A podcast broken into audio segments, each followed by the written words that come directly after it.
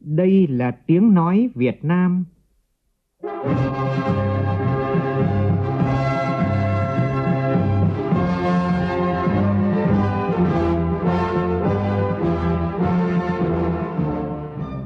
là tiếng nói Việt Nam, phát thanh từ Hà Nội, thủ đô nước Cộng hòa xã hội chủ nghĩa Việt Nam.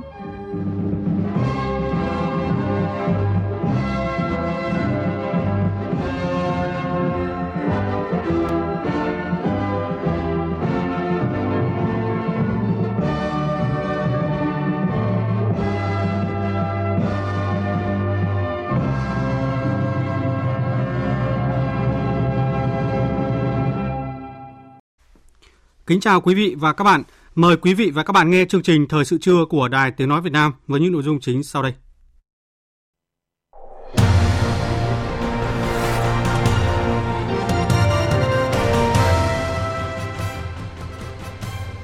Chủ tịch nước Võ Văn Thưởng dự lễ kỷ niệm 65 năm ngày truyền thống Bộ đội Biên phòng và 35 năm ngày Quốc phòng toàn dân. Phó Thủ tướng Trần Lưu Quang làm việc với ba địa phương là Hải Phòng, Hải Dương, Quảng Ninh – về tình hình giải pháp thúc đẩy sản xuất kinh doanh, đầu tư công, xây dựng hạ tầng và xuất nhập khẩu. Năm nay, nguồn vốn đầu tư công của thành phố Hồ Chí Minh tiếp tục ở một mốc mới với gần 79.000 tỷ đồng, trong đó có 50% là dành cho giao thông. Ngay những ngày nắng nóng như đổ lửa, nhiều công trình tại thành phố Hồ Chí Minh vượt nắng, tăng tốc thi công sớm hoàn thành dự án. Khu vực Tây Nguyên và Nam Bộ cảnh báo hơn 100 điểm cháy rừng ở cấp cực kỳ nguy hiểm. Trong phần tin thế giới, Hội đồng Bảo an Liên Hợp Quốc họp khẩn kêu gọi một cuộc điều tra độc lập về vụ tấn công đẫm máu khiến hơn 100 người thiệt mạng ở giải Gaza. Cuộc họp đầu tiên trong năm của các bộ trưởng tài chính nhóm các nền kinh tế phát triển và mới nổi hàng đầu thế giới kết thúc mà không đưa ra được tuyên bố chung. Các thành viên bị chia rẽ trầm trọng liên quan các cuộc xung đột địa chính trị hiện nay.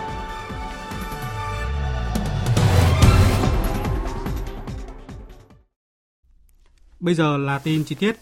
Thưa quý vị và các bạn, sáng nay tại Hà Nội, Bộ Tư lệnh Bộ đội Biên phòng long trọng tổ chức lễ đón nhận huân chương chiến công hạng nhì kỷ niệm 65 năm ngày truyền thống Bộ đội Biên phòng ngày 3 tháng 3 năm 1959, ngày 3 tháng 3 năm 2024. 35 năm ngày biên phòng toàn dân ngày 3 tháng 3 năm 1989, ngày 3 tháng 3 năm 2024. Chủ tịch nước Võ Văn Thưởng dự và phát biểu tại buổi lễ. Cùng dự có lãnh đạo Bộ Quốc phòng, lãnh đạo ban bộ ngành trung ương, địa phương, đại diện các thế hệ cán bộ chiến sĩ bộ đội biên phòng. Phóng viên Vũ Dũng đưa tin. Thay mặt lãnh đạo Đảng, Nhà nước, Chủ tịch nước Võ Văn Thưởng trao huân chương chiến công hạng nhì và gửi lời chúc mừng tốt đẹp nhất tới các thế hệ lực lượng bộ đội biên phòng. Chủ tịch nước Võ Văn Thưởng đánh giá cao những thành tích xuất sắc, những chiến công vẻ vang của các thế hệ cán bộ chiến sĩ biên phòng qua 65 năm xây dựng, chiến đấu và trưởng thành – dưới sự lãnh đạo của Đảng, thấm nhuần lời dạy của Bác Hồ, sự quan tâm phối hợp của các cấp các ngành địa phương, sự thương yêu đùm bọc giúp đỡ của nhân dân, Bộ đội biên phòng luôn trung thành tuyệt đối với Đảng, tận tụy với nhân dân, mưu trí, dũng cảm, vượt mọi khó khăn gian khổ, hoàn thành xuất sắc nhiệm vụ được giao, cả trong thời kỳ đấu tranh giải phóng dân tộc, thống nhất đất nước, trong hai cuộc chiến tranh bảo vệ biên giới Tây Nam và biên giới phía Bắc và trong giai đoạn đất nước đổi mới ngày nay – Bộ đội biên phòng tích cực tham gia xây dựng củng cố hệ thống chính trị cơ sở, phát triển kinh tế xã hội vùng biên, xây dựng nền biên phòng toàn dân vững mạnh, góp phần giữ vững từng tấc đất thiêng liêng của Tổ quốc. Bằng trách nhiệm và tấm lòng cao cả, Bộ đội biên phòng đã sáng tạo nhiều chương trình, phong trào, mô hình, cách làm hay như nâng bước em tới trường, con nuôi đồn biên phòng, thầy giáo quân hàm xanh, thầy thuốc quân hàm xanh, cán bộ biên phòng tăng cường xã, điểm sáng văn hóa vùng biên, mái ấm cho người nghèo và chiến sĩ, nơi biên giới, hải đảo, xuân biên phòng, ấm lòng dân bản, vân vân. Mỗi cán bộ chiến sĩ biên phòng luôn xác định đồn là nhà, biên giới là quê hương, đồng bào các dân tộc là anh em ruột thịt. Luôn bám địa bàn, gần dân, hiểu dân, cùng ăn, cùng ở, cùng làm, cùng nói tiếng dân tộc, tích cực giúp đỡ, hỗ trợ đồng bào, xây dựng cuộc sống mới được các cấp quỹ, chính quyền và nhân dân biên giới tin tưởng, đánh giá cao. Mỗi hành động đẹp, việc làm tốt của người chiến sĩ biên phòng nơi biên giới biển đảo xa xôi đã góp phần tăng thêm niềm tin của nhân dân với đảng, nhà nước và chế độ, làm sáng đẹp hơn hình ảnh bộ đội Cụ Hồ trong thời kỳ mới.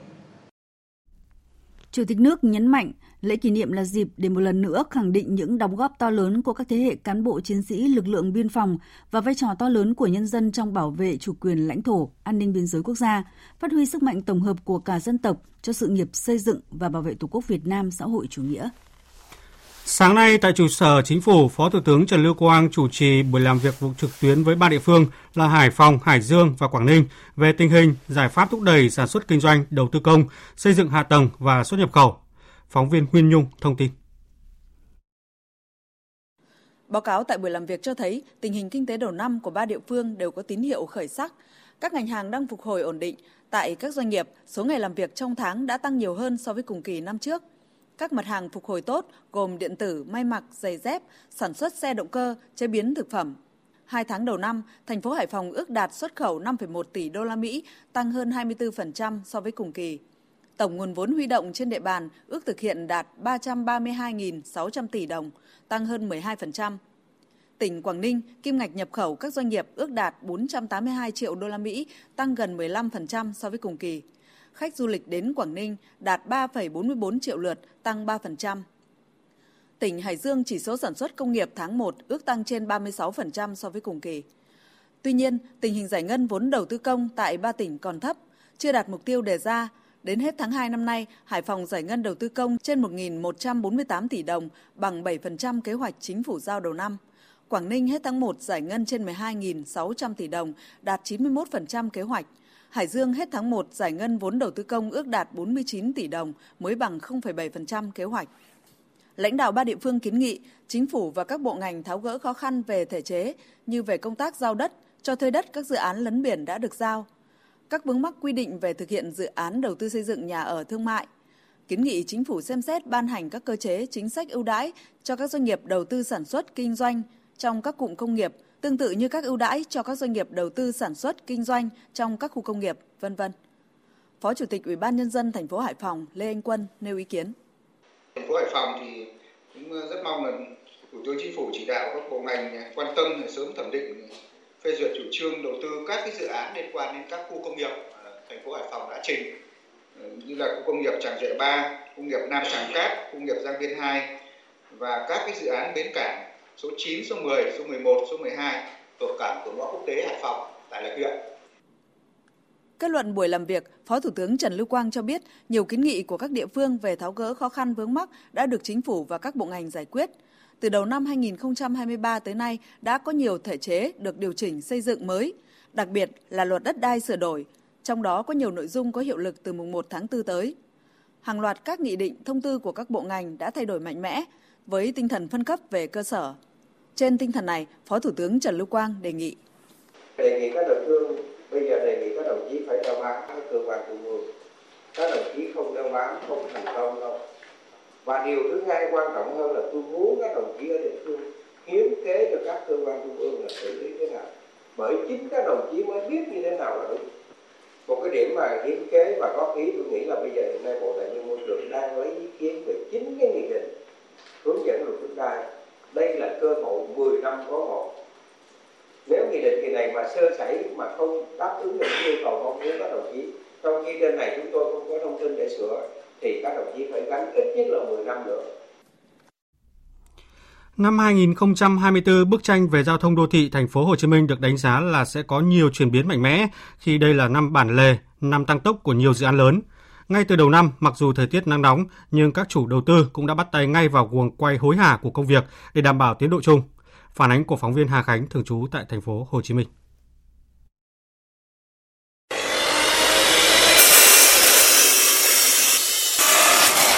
Giữa buổi trưa, nắng gay gắt như thiêu đốt của một ngày cuối tháng 2, trên công trường của gói thầu XL9, dự án cải tạo kênh tham lương bến cát rạch nước lên, phường 13, quận Gò Vấp, Chúng tôi thấy cảnh hối hả thi công của nhóm chừng hơn 10 công nhân.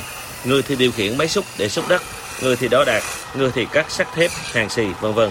Tiếng động cơ, tiếng hàng, tiếng va chạm của sắt thép kim loại vang lên liên hồi. Nhiệt độ ngoài trời có cảm giác lên đến 40 độ, nhưng nhịp điệu thi công rất khẩn trương. Theo anh Huỳnh Xuân Đạo, đại diện nhà thầu đang thi công, mặc dù thời tiết nắng nóng gây ảnh hưởng đến sức khỏe của công nhân, nhưng trời nắng cũng là điều kiện thuận lợi để thi công. Hiện nhà thầu đang triển khai đổ sàn giảm tải, Dự kiến việc thi công hơn 300 mét sàn giảm tải sẽ mất khoảng 3 tháng. Do đó, nhà thầu tranh thủ tăng ca, tận dụng thời gian khô ráo để đáp ứng tiến độ chung. Anh em mất sức vẫn tranh thủ là là vẫn tăng ca muộn nhưng mà ngược lại thì nó chạy tiến độ hơn với mùa mưa. Thực ra thi công thì cũng mong là thời tiết nó thuận lợi đi mưa thì rất là khó. Tranh thủ vừa là theo con nước vừa là theo ờ, cái tiến độ mà đã cam kết với chủ tư có thể là nhanh hơn cái tiến độ đã cam kết. Theo ban quản lý dự án đầu tư xây dựng hạ tầng đô thị thành phố Hồ Chí Minh, chủ đầu tư, năm 2024, dự án đã triển khai đồng loạt 10 gói thầu từ XL01 đến XL10 với các hạng mục như xây dựng bờ kè bờ kênh, xử lý nền, đường giao thông, cầu giao thông, các cống cấp 2, hệ thống thoát nước, hào kỹ thuật, vân vân. Đến nay, tổng khối lượng đạt được khoảng 35%. Trên khắp công trường các gói thầu, hơn 600 công nhân vẫn đang miệt mài đội nắng để tăng tốc. Ông Nguyễn Hoàng Anh Dũng, Phó Giám đốc Ban Quản lý Dự án Đầu tư xây dựng hạ tầng đô thị thành phố Hồ Chí Minh cho biết, để đảm bảo tiến độ là đưa vào sử dụng vào tháng 4 năm 2025, rút ngắn 8 tháng so với kế hoạch ban đầu. Ban cũng đã đề xuất các nhà thầu thay đổi biện pháp không chờ nhau, không để thời gian chết.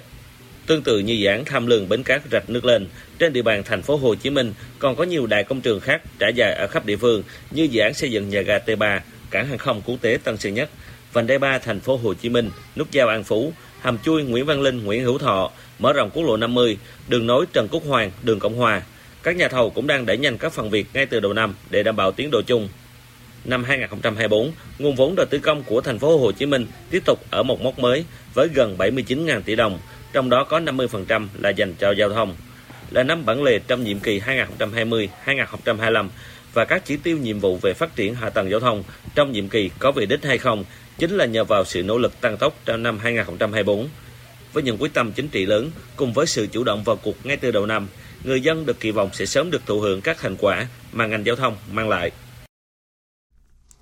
Văn phòng Chính phủ vừa có thông báo kết luận của Thường trực Chính phủ về kế hoạch thực hiện quy hoạch phát triển điện lực quốc gia thời kỳ 2021-2030, tầm nhìn đến năm 2050. Kết luận nhấn mạnh việc đến nay vẫn chưa ban hành được kế hoạch thực hiện quy hoạch điện 8 là quá chậm, ảnh hưởng đến việc triển khai thực hiện các mục tiêu của quy hoạch.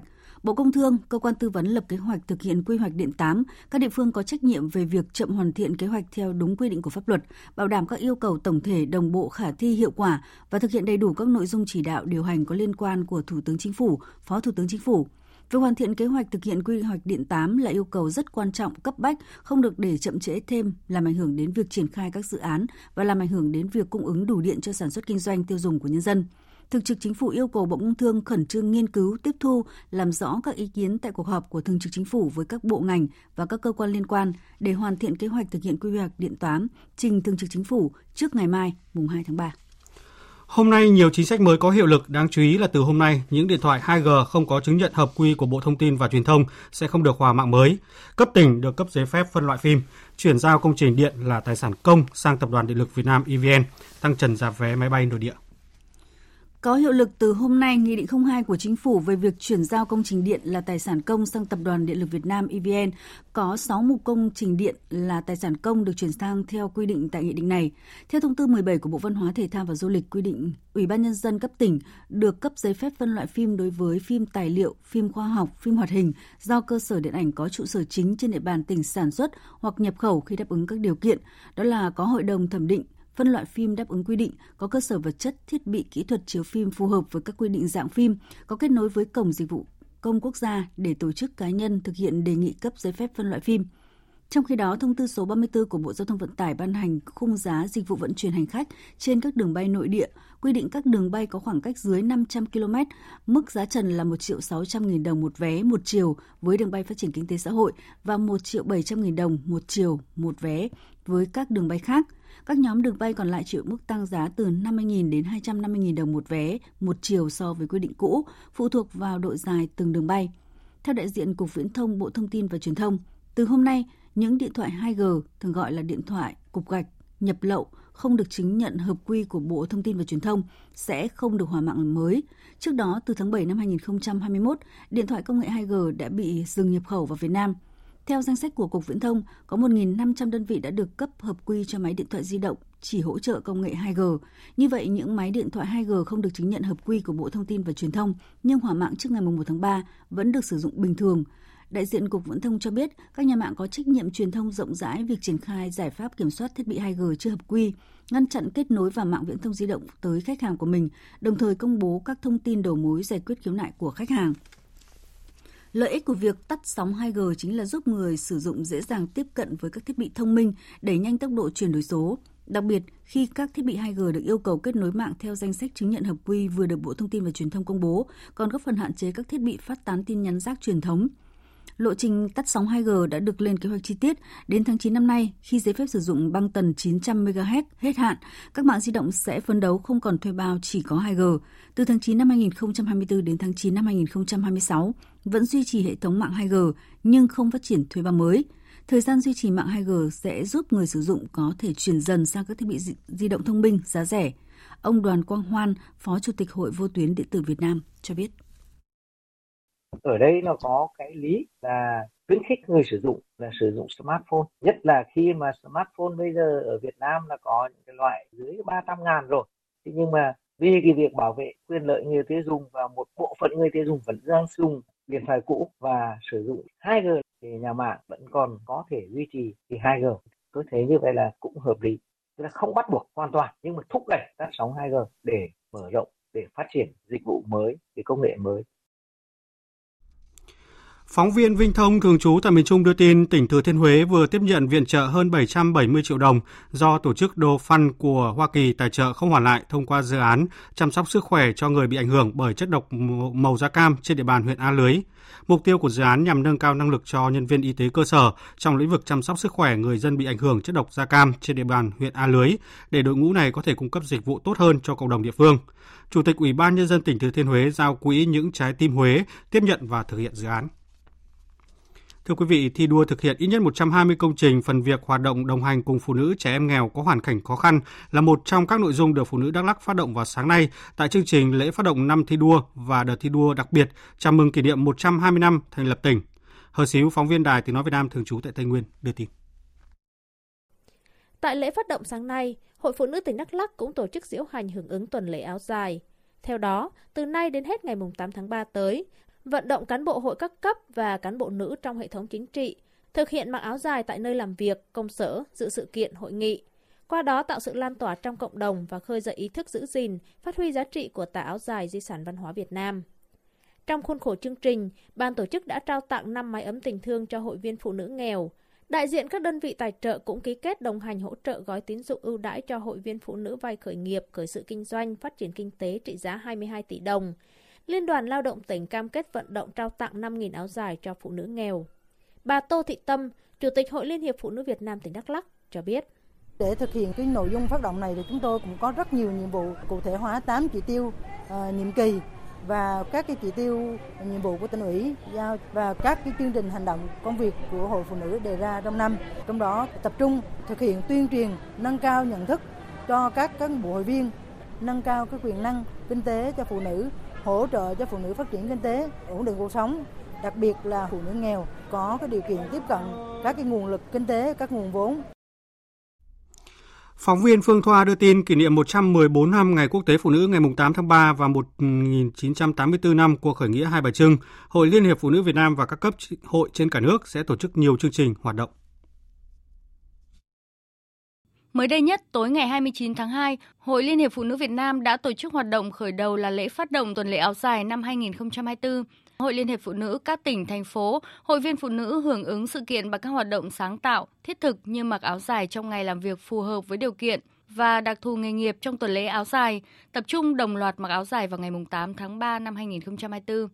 Bà Nguyễn Thị Minh Hương, Phó Chủ tịch Hội Liên hiệp Phụ nữ Việt Nam cho biết thì ở tất cả các tỉnh đều có các hoạt động hưởng ứng tuần lễ áo dài bằng nhiều hình thức khác nhau. Ví dụ như là thi tìm hiểu này, thi áo dài đẹp này, rồi à, các cái hoạt động hướng về hội viên phụ nữ mà có hoàn cảnh khó khăn để đảm bảo cho chị em cũng sẽ có một ngày quốc tế mùng 8 tháng 3 thật là vui vẻ và hạnh phúc. Dự kiến tại Bảo tàng Phụ nữ Việt Nam Hà Nội sẽ diễn ra các hoạt động triển lãm bộ ảnh mẹ yêu con đầy cảm xúc về những khoảnh khắc nhỏ giữa mẹ và con, tuy đời thường nhưng đầy ấm áp và yêu thương, chương trình trải nghiệm tín ngưỡng thờ mẫu, tâm, đẹp, vui, giới thiệu tới công chúng không gian đậm chất dân tộc và nghệ thuật di sản, triển lãm tranh truyện hàng chống Hà Nội, giới thiệu kho tàng truyện dân gian xưa và lan tỏa tình yêu với dòng tranh truyền thống của Hà Nội đang dần mai một. Ngoài ra, nhân kỷ niệm 70 năm chiến thắng Điện Biên Phủ, Hội Liên hiệp Phụ nữ Việt Nam cũng tổ chức nhiều hoạt động. Từ ngày mùng 4 đến ngày mùng 6 tháng 3 tại tỉnh Điện Biên như triển lãm Phụ nữ với Điện Biên, các hoạt động về nguồn đền ơn đáp nghĩa, an sinh xã hội, gồm trao 4 nhà đại đoàn kết, hai máy ấm tình thương tại huyện Điện Biên và huyện Mường Trà. Gần 500 xuất quà và tiền mặt tặng mẹ liệt sĩ và gia đình chính sách, phụ nữ nghèo, phụ nữ khó khăn, trao 50 xuất quà tặng vợ liệt sĩ Điện Biên và cựu chiến sĩ Điện Biên, thăm tặng quà chiến sĩ và con nuôi đồn biên phòng, tặng 55 loa di động cho các xã và đồn biên phòng với tổng giá trị quà hiện vật và tiền mặt là hơn 4 tỷ đồng. Công an huyện Cam Lộ, tỉnh Quảng Trị vừa ra quyết định khởi tố vụ án vi phạm quy định về xây dựng gây hậu quả nghiêm trọng liên quan một vụ nam học sinh lớp 6 thiệt mạng tại hố công trình thi công cống hộp dự án cao tốc Vạn Ninh Cam Lộ của tỉnh Quảng Trị. Phóng viên Đình Thiệu thường trú tại miền Trung cho biết, trước đó ngày 28 tháng 10 năm 2023, một nhóm học sinh ở thôn An Mỹ, xã Cam Tuyền, huyện Cam Lộ đến chơi tại khu vực thi công công trình này. Tại thời điểm đó, cống hộp tại công trình đang trong giai đoạn thi công, xung quanh bị ngập nước sâu. Hai học sinh trong nhóm đã nhảy xuống tắm rồi bị đuối nước dưới hố. Một học sinh lớp 6 thiệt mạng. Hố công trình này do công ty cổ phần giao thông số 1 trụ sở tại thành phố Hà Giang, tỉnh Hà Giang thi công. Thời điểm xảy ra vụ việc, ở hố công trình không có rào chắn. Công an huyện Cam Lộ, tỉnh Quảng Trị đang tiếp tục thu thập chứng cứ để khởi tố các bị can liên quan. Về thông tin thời tiết, khoảng một tuần qua thì các tỉnh miền Bắc đang chịu ảnh hưởng của những đợt không khí lạnh liên tiếp tăng cường, khiến nền nhiệt độ ở khu vực này xuống thấp, gây rét đậm rét hại. Ông Nguyễn Văn Hưởng, trưởng phòng dự báo thời tiết Trung tâm Dự báo Khí tượng Thủy văn Quốc gia cho biết, đây không phải là đợt rét kéo dài nhất trong nhiều năm qua ở các tỉnh Bắc Bộ, các tỉnh Bắc Trung Bộ. Dự báo đợt rét này sẽ kéo dài sau ngày mai ngày 2 tháng 3 thì nền nhiệt của các tỉnh miền Bắc có xu hướng ấm dần khi khối không khí lạnh suy yếu đi. Về diễn biến thời tiết trong tháng 3 này, ông Nguyễn Văn Hưởng cho biết. Trong cái tháng 3 thì chúng tôi dự báo một cái xu thế nền chung của nhiệt độ trong tháng 3 trên cả nước là có xu hướng cao hơn trung bình nhiều năm từ 0,5 đến 1,5 độ. Và với cái diễn biến và cái nền nhiệt nó có xu hướng cao như vậy thì cơ bản thì trong tháng 3 vẫn còn những cái đợt không khí lạnh ảnh hưởng nhưng mà nó có những cái đợt không khí lạnh ảnh hưởng mạnh như cái giai đoạn vừa qua thì là ít khả năng xảy ra. Và theo cái dự báo của chúng tôi thì cái trong khoảng cái đợt không khí lạnh đang tác động của chúng ta thì nó sẽ có cái cường độ nó mạnh trong ngày mùng 1 và ngày mùng 2 của tháng 3 từ ngày mùng 3 không khí lạnh nó suy yếu cái vùng thấp phía tây nó sẽ mở rộng nhanh về phía đông. Nó thay thế dần cái khối không khí lạnh này. Và giai đoạn từ mùng 4 mùng 5 trở đi khả năng cao là khu vực Bắc Bộ sẽ có nắng giáo và thậm chí chúng tôi dự báo là khu vực phía tây Bắc Bộ như Lai Châu, Điện Biên hoặc là khu vực vùng núi của miền Tây Thanh Nghệ như Thanh Hóa, Nghệ An và Hà Tĩnh ý, trong ngày mùng 4, mùng 5, mùng 6 khả năng xảy ra cái nắng nóng cục bộ ở các khu vực đấy. Còn xu hướng một cái nền chung từ nay đến cuối tháng 3 thì vẫn có những cái đợt không khí lạnh nhưng mà ít có khả năng có xuất hiện những cái đợt mạnh và có khả năng gây rét đậm rét hại kéo dài như vừa qua. Còn tại Tây Nguyên và Nam Độ đang giữa cao điểm mùa khô, Cục Kiểm lâm Bộ Nông nghiệp và Phát triển Nông thôn cảnh báo cháy rừng trên diện rộng với 114 điểm cảnh báo cháy rừng cấp 5, cấp cực kỳ nguy hiểm và 120 điểm cảnh báo cháy rừng cấp 4, cấp nguy hiểm. Dự báo khu vực Tây Nguyên và Nam Bộ sẽ tiếp tục ít mưa, nắng mạnh kéo dài trong 10 ngày tới, đặc biệt là khu vực miền Đông Nam Bộ xảy ra nắng nóng với nhiệt độ cao từ 35 đến 37 độ C, độ ẩm giảm thấp dưới 50%. Trước diễn biến thời tiết bất lợi, Cục Kiểm lâm khuyến cáo người dân tuyệt đối không sử dụng lửa trong và gần rừng trong những ngày này. Và tiếp theo chương trình là một số thông tin thời tiết tại một số khu vực trên cả nước trong ngày hôm nay. Thưa quý vị và các bạn, trưa chiều nay không khí lạnh vẫn tăng cường, do vậy tại thủ đô Hà Nội và các tỉnh Bắc Bộ trời vẫn còn rét đậm, mưa nhỏ rải rác như là ở Hòa Bình, Hà Giang, Lào Cai, Yên Bái, nhiệt độ chỉ từ 9 đến 11-12 độ. Trong khi đó, vùng núi cao sẽ là nơi có rét hại dưới 5 độ. Còn tại thủ đô Hà Nội và các nơi khác phổ biến trong khoảng 11 đến 16 độ. Dự báo tình trạng rét đậm rét hại này sẽ xảy ra đến hết ngày mai và trời sẽ ấm dần lên. Không khí lạnh thì cũng gây mưa rét cho các tỉnh từ Thanh Hóa và đến Hà Tĩnh, nên mức nhiệt ở đây cũng chỉ từ 14 đến 23 độ. Đồng hới Hà Tĩnh có mưa nhỏ vài nơi, nhiệt độ nhỉnh hơn 17 đến 26 độ. Còn từ Đà Nẵng vào đến Bình Thuận trời mát, nhiệt độ lúc này là 31 độ, mỏng mây trời nắng. Nam Bộ dự báo trưa chiều nay ít mưa nắng mạnh. Trong điều kiện thời tiết này, nếu mà xảy ra cháy rừng, đám cháy sẽ dữ dội và lan nhanh. Nhiệt độ cao nhất ở Đông Nam Bộ từ 35-36 độ, thậm chí có nơi trên 37 độ như là Biên Hòa, Thủ Dầu Một, Tây Ninh. Cường độ nắng nóng tăng nhanh. Cà Mau, Cần Thơ và các nơi khác của Tây Nam Bộ nhiệt độ từ 27 đến 33 độ. Chuyển sang phần tin thế giới. Cơ quan y tế Palestine tại giải Gaza cho biết ít nhất 112 người đã thiệt mạng và hàng trăm người khác bị thương trong vụ tấn công xảy ra hôm qua nhằm vào một địa điểm nhận viện trợ ở phía Bắc. Vụ việc có nguy cơ làm phức tạp thêm các nỗ lực nhằm chấm dứt cuộc xung đột kéo dài suốt gần 5 tháng qua giữa Israel và lực lượng Hamas. Hội đồng Bảo an Liên Hợp Quốc tổ chức họp khẩn ngay lập tức và kêu gọi một cuộc điều tra độc lập về vụ tấn công đẫm máu này. Biên tập viên Thu Hoài tổng hợp thông tin. Các bên đang đưa ra những tuyên bố trái ngược nhau về vụ tấn công. Tổng thống Palestine Mahmoud Abbas đã gọi đây là vụ tấn công tồi tệ do quân đội Israel tiến hành nhằm vào những người đang chờ viện trợ ở giao lộ Nabusi. Trong khi đó, quân đội Israel khẳng định không biết gì về vụ xả súng tại địa điểm nói trên, đồng thời cho biết hầu hết các nạn nhân thiệt mạng và bị thương là do xô đẩy và dẫm đạp khi xe chở hàng viện trợ đến phía Bắc Gaza.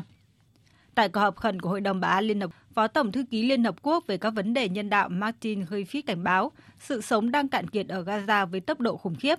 Trong khi đó, Tổng Thư ký Liên Hợp Quốc Antonio Guterres bày tỏ lấy làm sốc trước vụ tấn công và yêu cầu một cuộc điều tra độc lập hiệu quả.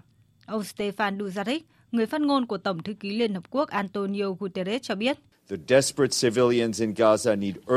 Những thường dân tuyệt vọng ở Gaza cần sự giúp đỡ khẩn cấp, bao gồm cả những người ở khu vực phía Bắc Gaza bị bao vây, nơi Liên Hợp Quốc đã không thể cung cấp viện trợ trong hơn một tuần.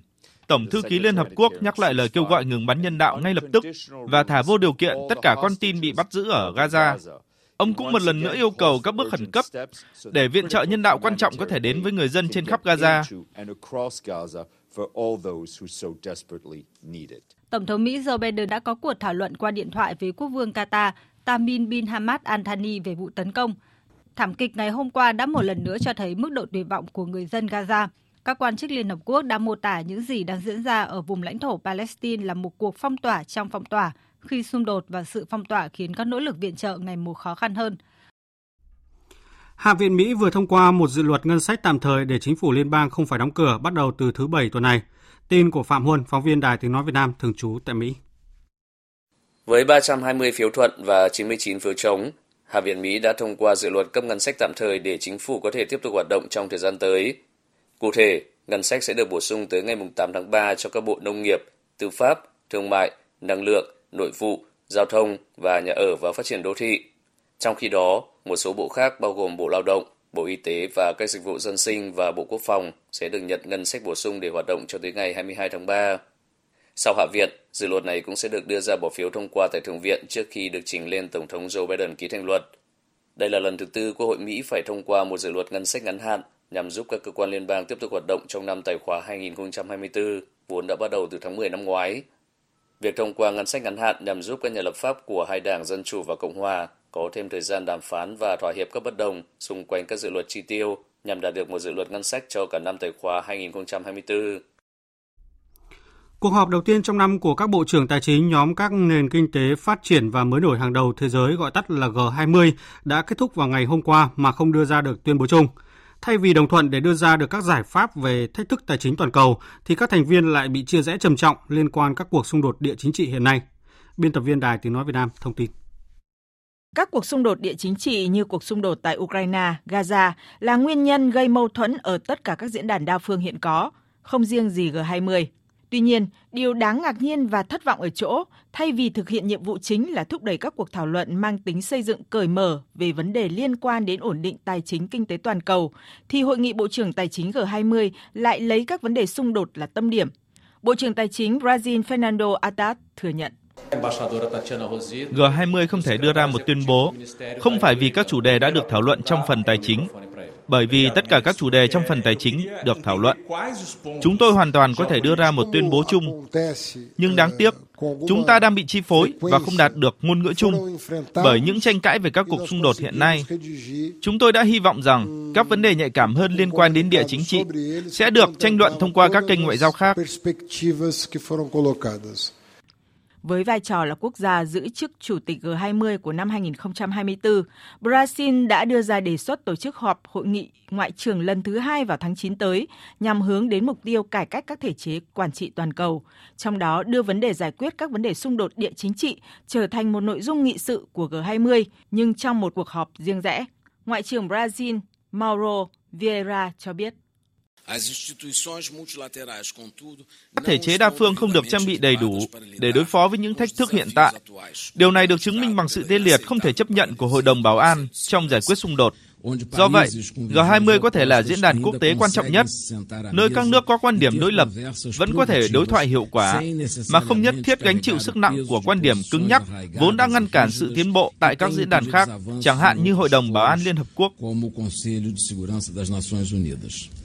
Việc tổ chức hội nghị ngoại trưởng G20 lần thứ hai trong một năm là chưa từng có tiền lệ. Đề xuất này của Brazil được hầu hết các ngoại trưởng G20 ủng hộ. Bởi thực tế, khó có thể tách rời vấn đề tăng trưởng kinh tế với các thách thức địa chính trị. Xung đột sẽ tác động trực tiếp đến các chuỗi cung ứng, đói nghèo, bất bình đẳng. Do đó, G20 cũng cần phải có tiếng nói để giải quyết toàn diện các thách thức toàn cầu hiện nay. Liên minh châu Âu bắt đầu giải ngân gói hỗ trợ hàng tỷ euro cho Ba Lan, vốn đã bị đóng băng vì các cáo buộc vi phạm các chuẩn mực của EU về vấn đề pháp quyền. Hải Đăng, phóng viên Đài Tiếng Nói Việt Nam theo dõi khu vực Đông Âu, thông tin. Động thái này là thành quả to lớn dành cho những cố gắng của Thủ tướng Ba Lan Donald Tusk, người đã không ngừng nỗ lực kể từ khi nhậm chức vào tháng 12 để lật ngược các biện pháp do chính phủ trước đó áp đặt. Ngoài ý nghĩa chính trị, nó còn mở đường cho các khoản viện trợ lên đến 135 tỷ euro của EU dành cho Ba Lan trong vài năm tới. Quyết định này cũng củng cố một sự thay đổi lớn trong quan hệ giữa Ba Lan và Liên minh châu Âu. Cả hai bên đã xảy ra nhiều xung đột sau khi Đảng Pháp luật và Công lý PiS theo chủ nghĩa dân tộc lên nắm quyền từ năm 2015 và thực hiện những cải cách mà giới phê bình cho rằng đã đặt nền tư pháp của Ba Lan dưới sự kiểm soát chính trị. Ngay sau đó, Liên minh châu đã cảnh cáo và chặn nước này tiếp cận các quỹ của EU cho đến khi có những thay đổi phù hợp. Theo các quy định của EU, trong những tuần tới, Ba Lan có thể nhận được 600 triệu euro tiền mặt từ gói viện trợ 75 tỷ euro đã bị chặn trước đó. Nhiều khoản tiền hỗ trợ khác sẽ được tiếp tục thực hiện sau khi Ba Lan gửi các thủ tục giấy tờ còn tồn động từ các dự án. Khoản giải ngân 6,3 tỷ euro từ chương trình trị giá 60 tỷ euro nhằm thúc đẩy quá trình phục hồi sau suy thoái do đại dịch COVID-19 cũng sẽ sớm được công bố. Chiến thắng trong cuộc bầu cử của Thủ tướng Ba Lan Tusk vào năm ngoái là điều quan trọng cần thiết để đạt được sự thay đổi tích cực hiện nay. Tình trạng làm phát giá thực phẩm nghiêm trọng tại Thổ Nhĩ Kỳ đang khiến các món ăn phổ biến và rẻ tiền trước đây trở nên đắt đỏ. Đáng chú ý các loại thực phẩm thiết yếu như đậu, lăng tăng vọt tới 3 lần. Biên tập viên Đài Tiếng Nói Việt Nam thông tin. Món súp này có giá khoảng 15 đến 20 lira vào năm ngoái. Bây giờ nó có giá ít nhất là 35 lira. Nếu giá cả tiếp tục tăng cao, có lẽ chúng tôi sẽ phải hạn chế chi trả cho những loại thực phẩm như thế này. Murat, một cư dân ở Istanbul than phiền như vậy vì giá súp đậu lăng và súp làm từ các loại đậu ở một số nhà hàng mà anh thường lui tới đã tăng vọt trong thời gian qua. Tình trạng giá cả tăng chóng mặt khiến nhiều khách hàng dần hạn chế đi ra ăn ngoài. Theo Viện Thống kê Thổ Nhĩ Kỳ, tỷ lệ lạm phát hàng năm của nước này đã tăng lên 64,86% trong tháng 1, với chi phí thực phẩm tăng 69,71% so với cùng kỳ năm ngoái. Thổ Nhĩ Kỳ là nước tiêu thụ số lượng rất lớn các loại đậu, đặc biệt là đậu lăng. Trong khi đó, sản xuất loại thực phẩm này trong nước đã giảm đáng kể do việc thực hiện và áp dụng không hiệu quả các khoản trợ cấp nông nghiệp cùng các biện pháp kinh tế khác, khiến nước này hiện phải nhập khẩu tới 60% các mặt hàng đậu đỗ. Ông Demir, giáo sư kinh tế tại Đại học Galatasaray, dẫn số liệu cho biết. Năm 2007, tổng sản lượng là khoảng 500.000 tấn. Năm 2023, tổng sản lượng là khoảng 50.000 tấn, bằng 1 phần 10 tổng sản lượng năm 2007. Vì vậy, sản lượng đầu ra đang bị thu hẹp. Điều đó có nghĩa là nguồn cung đậu lăng thực sự giảm mạnh. Hiện tại, đang chứng kiến áp lực giá dài hạn đối với mặt hàng đậu lăng. Để hạn chế tình trạng tăng giá, vốn ngày càng trở nên trầm trọng hơn do giá trị đồng lira của Thổ Nhĩ Kỳ liên tục giảm sút, chính phủ nước này tuyên bố sẽ miễn tất cả thuế đối với mặt hàng đậu lăng nhập khẩu từ đầu tháng 2 đến cuối tháng 6. Hôm nay Meta, công ty sở hữu nền tảng Facebook, tuyên bố sẽ không đàm phán để trả tiền cho các cơ quan báo chí Australia sau thay đổi mà công ty bắt đầu thực hiện từ tháng 4 tới. Việt Nga, phóng viên Đài Tiếng Nói Việt Nam thường trú tại Australia sẽ tóm tắt quan điểm mà Meta đưa ra lý giải cho quyết định của họ. Trong tuyên bố vừa đưa ra, Meta cho biết vào đầu tháng 4 năm nay, Facebook sẽ loại bỏ tab tin tức trên nền tảng của mình tại Australia và Mỹ. Theo Meta, sự điều chỉnh này được thực hiện dựa trên việc đánh giá các dịch vụ và sản phẩm mà người tiêu dùng quan tâm nhất. Vì là một doanh nghiệp nên Meta cho rằng mình cần phải đầu tư thời gian và nguồn lực vào những nội dung mà người sử dụng muốn nhìn thấy trên nền tảng của mình, bao gồm cả những video ngắn. Thực tế là trong năm ngoái, số lượng người sử dụng tab tin tức trên Facebook tại Australia và Mỹ giảm 80%, nên Meta cho rằng mọi người không còn vào trang Facebook để đọc tin tức và các nội dung liên quan đến chính trị, mà họ sử dụng Facebook để kết nối với mọi người và khám phá những cơ hội mới, các niềm đam mê và sở thích mới. Trước đó vào năm 2023, Meta thông báo cho biết tin tức chỉ chiếm 3% nội dung mà mọi người nhìn thấy trên Facebook feed của họ. Và điều này cho thấy tin tức chỉ chiếm tỷ trọng nhỏ trong số các trải nghiệm của đại đa số người sử dụng nền tảng của mình. Mặc dù tuyên bố sẽ loại bỏ tab tin tức tại Australia và Mỹ, song Meta cho biết hành động này không ảnh hưởng đến các sản phẩm và dịch vụ khác tại hai quốc gia này. Điều này có nghĩa là người sử dụng vẫn có thể bấm vào các đường dẫn trên Facebook để dẫn đến các trang báo. Các cơ quan báo chí Australia sẽ vẫn tiếp tục được quyền truy cập vào tài khoản Facebook của mình, nơi họ có thể tiếp tục đăng các câu chuyện của mình và hướng mọi người đến trang web của mình, giống như bất kỳ cá nhân hay cơ quan khác có thể làm.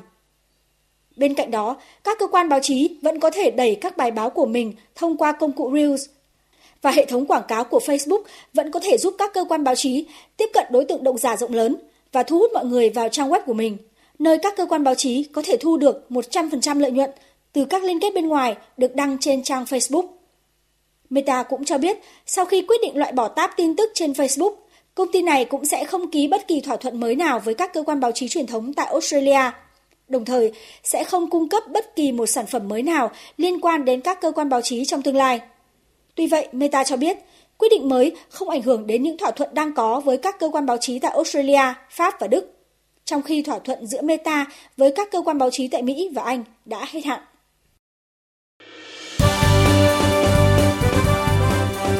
Thời sự tiếng nói Việt Nam Thông tin nhanh Bình luận sâu Tương tác đa chiều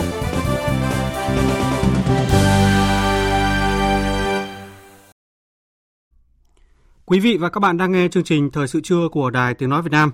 Thưa quý vị và các bạn, Tiểu đoàn huấn luyện cơ động Bộ Chỉ huy Bộ đội Biên phòng tỉnh Đắk Lắk, tiền thân là Đại đội 9 Công an Nhân dân Vũ trang của tỉnh, được thành lập vào ngày 30 tháng 7 năm 1977. Nhiệm vụ chính của đơn vị là huấn luyện tân binh, tập huấn quân dự bị động viên và cơ động sẵn sàng chiến đấu, Suốt chặng đường gần nửa thế kỷ, đơn vị luôn hoàn thành xuất sắc nhiệm vụ huấn luyện chiến sĩ mới đạt chất lượng giao cho bộ đội biên phòng các tỉnh Đắk Lắk, Gia Lai, Con Tum, Đắk Nông, Khánh Hòa, Bình Định và Quảng Ngãi. Nhân kỷ niệm 35 năm Ngày Biên phòng Toàn dân và 65 năm Ngày truyền thống Bộ đội Biên phòng, phóng viên Tuấn Long thường trú tại khu vực Tây Nguyên có bài viết về những kết quả đạt được của tiểu đoàn. Mời quý vị và các bạn cùng nghe.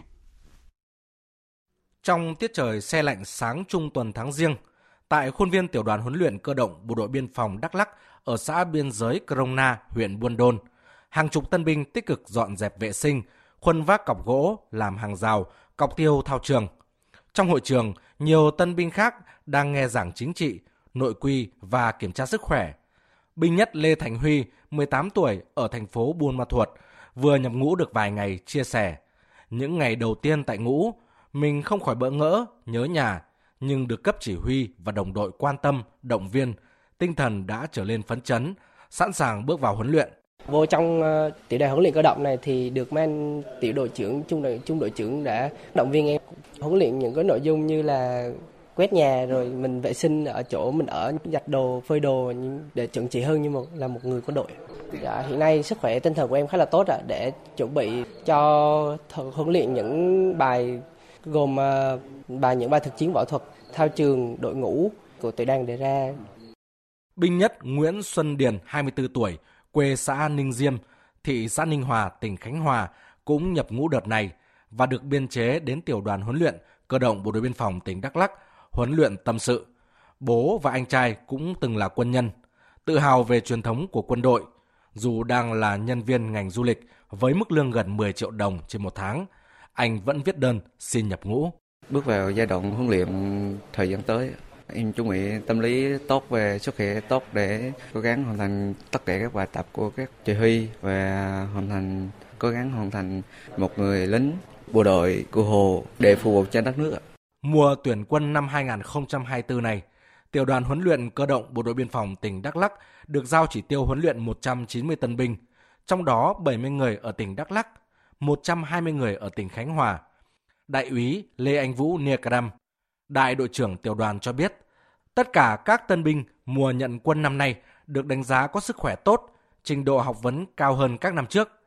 Do vậy, việc tiếp thu các giáo án huấn luyện sẽ tốt hơn.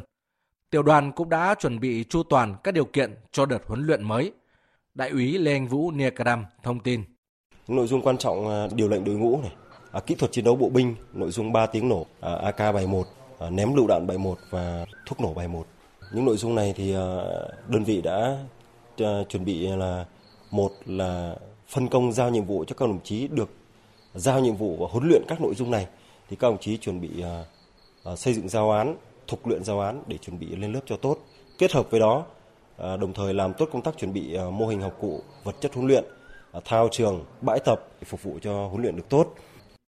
Chặng đường 47 năm hình thành phát triển, Tiểu đoàn huấn luyện cơ động Bộ đội biên phòng tỉnh Đắk Lắk đã huấn luyện 72 đợt, bàn giao cho biên phòng các tỉnh Đắk lắc, Gia Lai, Con Tum, Đắk Nông, Khánh Hòa, Bình Định và Quảng Ngãi thực hiện nhiệm vụ bảo vệ an ninh biên giới quốc gia. Song song đó, hàng nghìn quân dự bị động viên ở địa phương cũng đã được tập huấn, sẵn sàng nhiệm vụ bảo vệ Tổ quốc. Theo Thiếu tá Phạm Kiều Hưng, Phó Tiểu đoàn trưởng, phát huy truyền thống của đơn vị, mùa tuyển quân năm 2024 này nhằm đảm bảo cho các tân binh sớm hòa nhập, hăng hái thi đua học tập và rèn luyện. Đảng ủy, Ban chỉ huy tiểu đoàn xây dựng nghị quyết chuyên đề, xây dựng các kế hoạch, thành lập khung tiếp nhận, huấn luyện chiến sĩ mới, đảm bảo phương châm cơ bản thiết thực vững chắc. Thiếu tá Phạm Kiều Hưng chia sẻ. Theo sự phân công của Bộ Chỉ huy Bộ đội tỉnh Đắk Lắk thì tiểu đoàn huấn luyện cơ động ngay từ bước đầu, Đảng ủy, Ban chỉ huy tiểu đoàn đã xác định đây là một nhiệm vụ hết sức quan trọng và đã tổ chức ra soát về cái, các cái vật chất về công tác đảng, công tác chính trị, về công tác ờ, hậu cần kỹ thuật để đảm bảo được đáp ứng cái ngay từ bước đầu ờ, chiến sĩ vào để đảm bảo về công tác nơi ăn, nơi ở và công tác huấn luyện cho chiến sĩ. Đắk Lắk vào xuân, hoa nở khắp nương rẫy, núi rừng, cũng là khi mùa khô trở nên khắc nghiệt. Các tân binh của tiểu đoàn huấn luyện cơ động bộ đội biên phòng Đắk Lắk sẽ trải nghiệm những thử thách đầu tiên trên thao trường nắng lửa. Nhưng với nhiệt huyết của tuổi trẻ, đây sẽ là những trải nghiệm cần thiết để hình thành nên phẩm chất của người lính biên phòng, hướng tới hoàn thành nhiệm vụ bảo vệ an ninh biên giới quốc gia trên mọi địa bàn công tác. Quý vị và các bạn đang nghe chương trình Thời sự trưa của Đài Tiếng Nói Việt Nam. Tiếp theo chương trình như thường lệ là trang tin đầu tư tài chính và bản tin thể thao.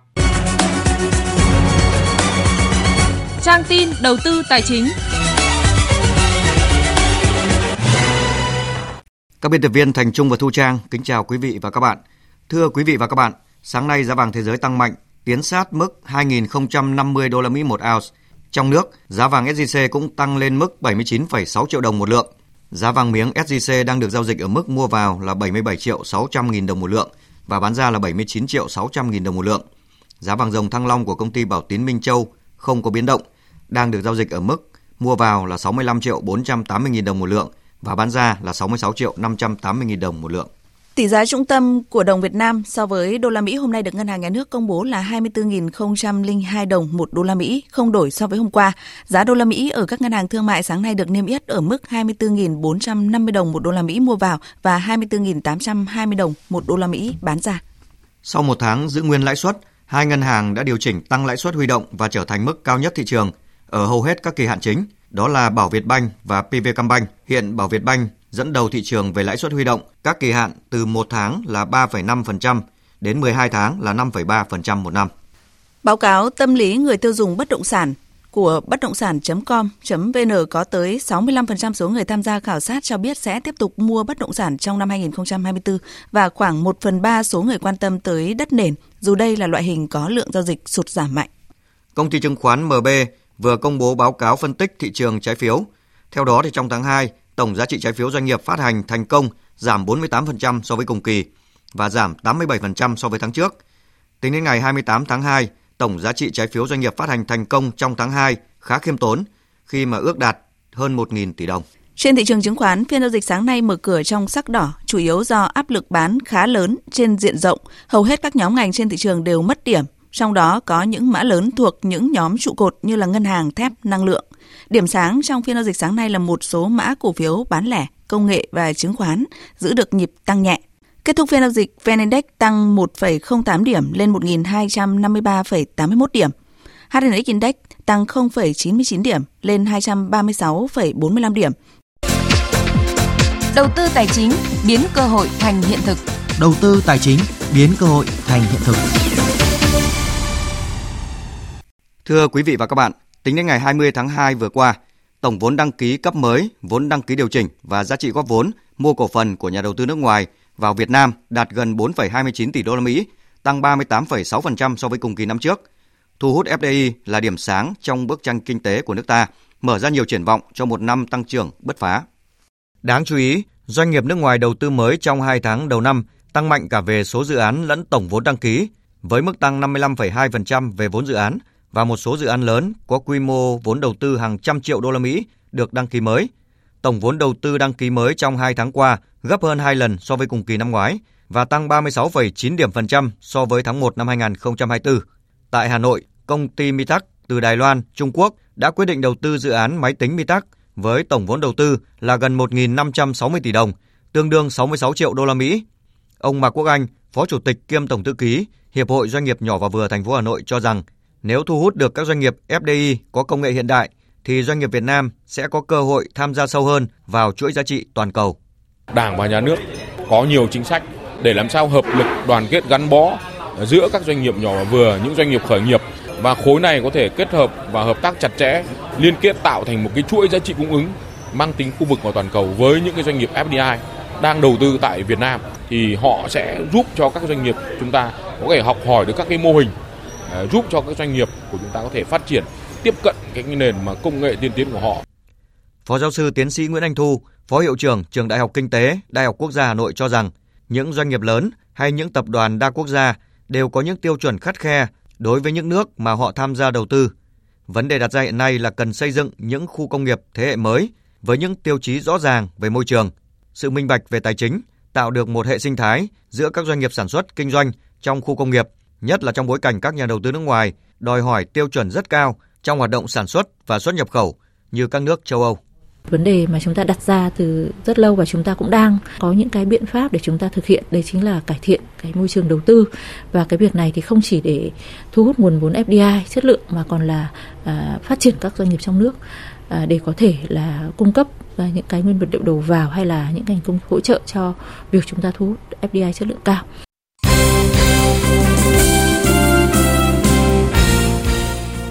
Thưa quý vị và các bạn, đội tuyển U20 nữ Việt Nam đang gấp rút hoàn tất những khâu chuẩn bị cuối cùng trước vòng chung kết giải vô địch U20 nữ châu Á 2024. Danh sách 23 cầu thủ đăng ký chính thức tham dự giải sẽ được huấn luyện viên Akira Iziri và ban huấn luyện quyết định trong vài ngày tới. Hai cầu thủ không nằm trong danh sách này sẽ tiếp tục ở lại Tashkent tập luyện cùng các đồng đội để quan sát tích lũy kinh nghiệm. Huấn luyện viên trưởng người Nhật Bản cho biết. Chúng tôi đã quen dần với thời tiết lạnh, các cầu thủ cũng đang tiến bộ. Chúng tôi vừa đá hai trận giao hữu với U20 nữ Uzbekistan. Ở trận đấu trước, chúng tôi hòa một đều, còn trận sau, chúng tôi thắng 4-1. Tôi nhận thấy chúng tôi cần cải thiện nhiều hơn nữa. Đội cần điều chỉnh nhiều để chuẩn bị cho trận gặp Nhật Bản. Điểm mà tôi chưa hài lòng là các tình huống một đấu một. Các cầu thủ chưa làm tốt ở điểm này. Khi gặp đối thủ cao to hơn, cần phải cải thiện. Về phần tấn công, đội nên chơi đơn giản hơn để tạo nhiều cơ hội đột phá hơn. Các cầu thủ cần tự tin hơn khi có cơ hội. Tại vòng bảng giải vô địch U20 nữ châu Á 2024, tuyển U20 nữ Việt Nam sẽ lần lượt gặp U20 nữ Nhật Bản, Cộng hòa Dân chủ Nhân dân Triều Tiên và Trung Quốc trong các ngày mùng 4 tháng 3, mùng 7 tháng 3 và mùng 10 tháng 3. Chiều mai, mùng 2 tháng 3, vòng 12 V-League 2023-2024 sẽ khởi tranh. Đội cuối bảng LB Bank Hoàng Anh Gia Lai và Đông Á Thanh Hóa sẽ đá trận mở màn vòng này trên sân Thanh Hóa. Cũng ở vòng đấu này, Thép Xanh Nam Định có chuyến làm khách trên sân Vinh của Sông Lam Nghệ An vào chiều Chủ nhật. Với đội hình gồm nhiều các cầu thủ chất lượng, giàu kinh nghiệm, Nam Định chơi tốt ở 11 vòng đấu vừa qua và đang đứng đầu bảng. Còn Sông Lam Nghệ An, dù đa phần là cầu thủ trẻ, nhưng lại cho thấy họ là đội bóng khó chơi với bất kỳ đối thủ nào. Đây cũng chính là nhận xét của huấn luyện viên Vũ Hồng Việt bên phía Nam Định trước cuộc so tài. Đây là một đối thủ cực kỳ khó chơi. Chúng tôi cũng đã phân tích Nghệ An từ những vòng trước rồi. Khi mà tôi xem họ chơi với Bình Định ấy, gần như là các cầu thủ Bình Định không có đất để mà triển khai bóng. Nghệ An thì họ có sức trẻ, họ nhiệt, họ thi đấu áp sát rất là nhanh. Tôi cho là đấy cũng là một cái ờ, khó khăn của chúng tôi khi mà thi đấu ở sân Vinh. Chiều qua diễn ra hai trận đấu đầu tiên thuộc lượt trận thứ hai giải Futsal HD Bank vô địch quốc gia 2024. Luxury Hạ Long thua đậm Hà Nội 1-7 tại nhà thi đấu Tân Bình, thành phố Hồ Chí Minh, còn Savinet Khánh Hòa hòa Sahaco một đều tại nhà thi đấu Trường Cao đẳng Sư phạm Trung ương Nha Trang. Hai trận đấu còn lại thuộc lượt trận thứ hai diễn ra trong chiều nay tại nhà thi đấu câu lạc bộ Futsal quận 8 khi Tân Hiệp Hưng đọ sức với Thái Sơn Bắc, Thái Sơn Nam gặp Sài Gòn Titans. Hiện Hà Nội tạm dẫn đầu bảng xếp hạng sau một trận hòa và một chiến thắng. Vào giữa tháng 3 này, giải bóng chuyên vô địch quốc gia 2024 sẽ khởi tranh. Tham dự giải có 9 đội nam và 9 đội nữ. Các đội sẽ thi đấu theo thể thức vòng tròn tính điểm trong hai giai đoạn, thay vì chia hai bảng như những mùa giải trước. Điều đó đồng nghĩa với việc mỗi đội nam nữ sẽ thi đấu 8 trận trước khi tách nhóm, đấu tranh chức vô địch và đua trụ hạng. Kết thúc mùa giải, hai đội nam và hai đội nữ có thành tích thấp nhất sẽ phải xuống hạng. Quy định này khiến cho tính hấp dẫn của giải đấu được tăng lên, vì đội nào cũng phải nỗ lực tối đa qua từng trận đấu để tránh bị rớt hạng. Huấn luyện viên Thái Thanh Tùng, đội nữ LB Bank Ninh Bình và Thái Quang Lai, đội nữ VTV Bình Điền Long An cho rằng Đấu vòng tròn thì là một cái điều kiện rất tốt để cho các đội được gặp nhau và đánh giá đúng thực lực. Kết quả thi đấu từ vòng 1 đến vòng 2 có ảnh hưởng đến cái vòng chung kết xếp hạng. Cho nên tất cả các đội đều chuẩn bị rất tốt lực lượng và thi đấu quyết liệt từng trận một. Các đội buộc phải gặp nhau. Cái điều này là rất là tích cực, nhưng cái điều là những đội mà nằm top trên thì sẽ được lợi thế. Ví dụ như vòng một mình thắng được nhiều trận thì mình sẽ được lợi thế, còn sẽ vất vả như những đội mà ít trận thắng để vòng 2 thì là sự cạnh tranh rất là khốc liệt. Vào giữa tháng này, vòng loại Olympic khu vực châu Á môn Taekwondo diễn ra tại thành phố Thái An, Trung Quốc. Ở vòng loại sắp tới, mỗi quốc gia được cử hai vận động viên nam và hai vận động viên nữ tham gia tranh tài. Bốn vận động viên của đội tuyển Taekwondo Việt Nam sẽ dự tranh ở hạng 49 và 67 kg của nữ, hạng 58 và 68 kg của nam. Hai nữ võ sĩ dự vòng loại là Trương Thị Kim Tuyền và Bạc Thị Khiêm. Điều kiện để có vé đi dự Olympic là phải vào chung kết. Bà Nguyễn Thu Trang, phụ trách môn taekwondo, Cục Thể dục Thể thao cho biết. Vừa rồi Tuyền thi đấu được huy chương thì đã lên được hai hạng. Hiện tại Tuyền đứng hạng 29 thế giới và ở châu Á thì Tuyền đứng hạng 6. Với hạt giống số 6 châu Á thì Tuyền cũng có cơ hội đến 80% và Tuyền cần phải giữ vững được tinh thần bản lĩnh để vượt qua các đối thủ trước mắt. Và đối thủ lớn nhất trước mắt đấy là Trung Quốc và Hàn Quốc. Đối với Khiêm thì Khiêm hiện đứng hạng 79 thế giới và xếp hạng 10 châu Á thì cũng rất khó khăn đối với Khiêm để vào top 2. Thời gian qua, các võ sĩ đội tuyển Taekwondo Việt Nam đã có sự chuẩn bị chu đáo cho vòng loại Olympic với mục tiêu phấn đấu giành một suất tới Paris tham dự Thế vận hội vào mùa hè năm nay. Dự báo thời tiết Phía Tây Bắc Bộ có mưa vài nơi gió nhẹ trời rét, riêng Hòa Bình Lào Cai trời rét đậm rét hại, nhiệt độ từ 11 đến 18 độ, riêng khu vực Điện Biên Lai Châu 22 đến 27 độ. Phía Đông Bắc Bộ có mưa vài nơi, gió Đông Bắc cấp 2, cấp 3, vùng ven biển cấp 4, cấp 5, trời rét đậm, vùng núi rét hại, nhiệt độ từ 10 đến 16 độ, vùng núi 7 đến 10 độ. Khu vực từ Thanh Hóa đến Thừa Thiên Huế, phía Bắc có mưa, mưa nhỏ rải rác, đêm có mưa vài nơi. Phía Nam có mưa, mưa rào rải rác và có nơi có rông. Gió Bắc đến Tây Bắc cấp 2, cấp 3, phía Bắc trời rét. Nhiệt độ từ 13 đến 18 độ, phía Nam từ 17 đến 23 độ. Khu vực từ Đà Nẵng đến Bình Thuận có mưa, mưa rào rải rác và có nơi có rông. Riêng Ninh Thuận, Bình Thuận, chiều nắng, đêm không mưa, gió Đông Bắc cấp 2, cấp 3, nhiệt độ từ 22 đến 30 độ. Tây Nguyên, chiều nắng, chiều tối và đêm có mưa rào và rông vài nơi, gió Đông Bắc đến Đông cấp 2, cấp 3, nhiệt độ từ 19 đến 32 độ. Nam Bộ chiều nắng, riêng miền Đông có nắng nóng, chiều tối và đêm có mưa rào và rông vài nơi, gió Đông Bắc đến Đông cấp 2, cấp 3, nhiệt độ từ 24 đến 34 độ, riêng miền Đông 35 đến 37 độ. Khu vực Hà Nội có mưa vài nơi, gió Đông Bắc cấp 3, trời rét đậm, nhiệt độ từ 12 đến 16 độ.